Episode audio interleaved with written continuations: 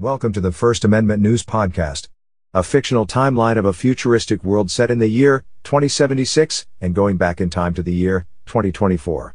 Due to a collapsed economy, the United States of America has splintered off into six separate independent entities of government, and a unified Korea has assumed superpower status and established world dominance.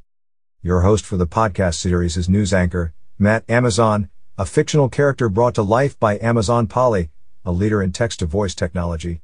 Please settle in and join us with tonight's broadcast.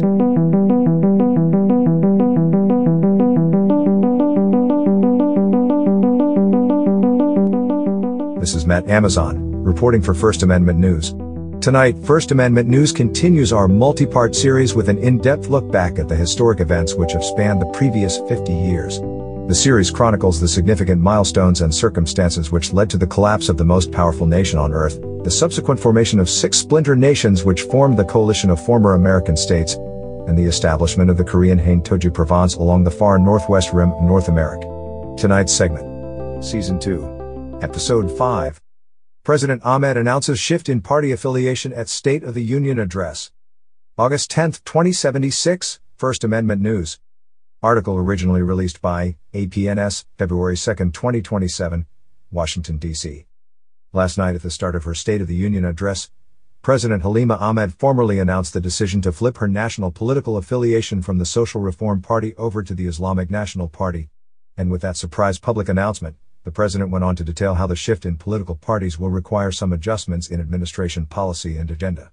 Ahmed stressed that her Medicare Embrace program would remain a top priority but the Islamic National Platform held a slightly different view in regard to education funding and federal employment opportunities.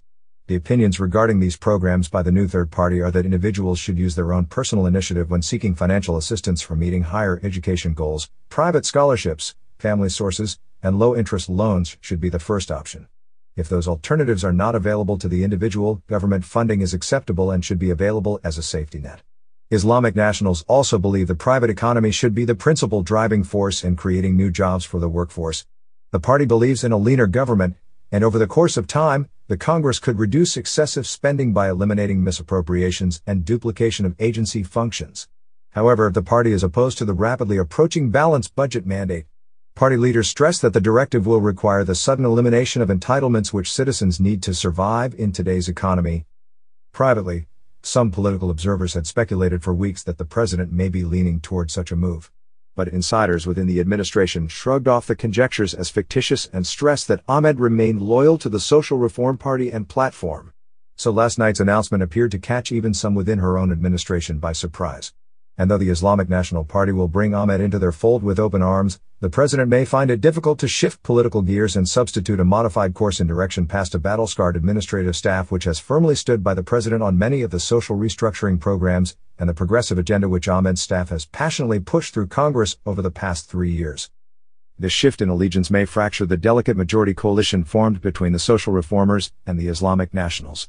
Following last November's general election when the Islamic National Party shocked most political analysts with their upset victories over several longtime social reform incumbents in the Northeast congressional districts and with those losses saw their majority leadership role vanish in the House. Social reformers granted some major concessions and entered into a new majority coalition with the new Islamic National House members. Most social reform members will view the president's desertion from the party which brought her to this point in her political career as a cheap punch in the gut. Some members have even gone so far as to mention starting an investigation into a possible impeachment trial. While Speaker Conklin has expressed her regret in the president's decision, the speaker stressed that she hopes their working relationship will remain strong and focused, but did not rule out the possibility of an impeachment probe should their joint priorities veer off in differing directions.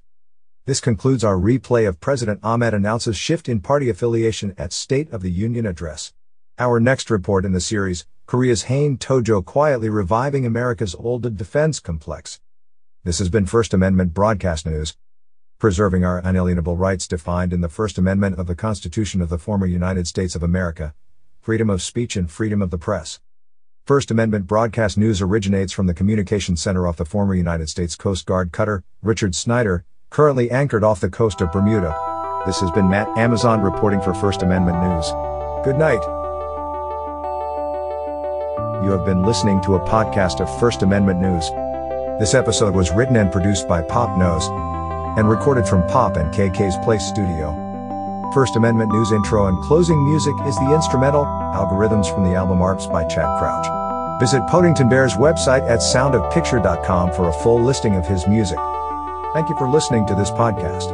And please join us again for our next episode of First Amendment News.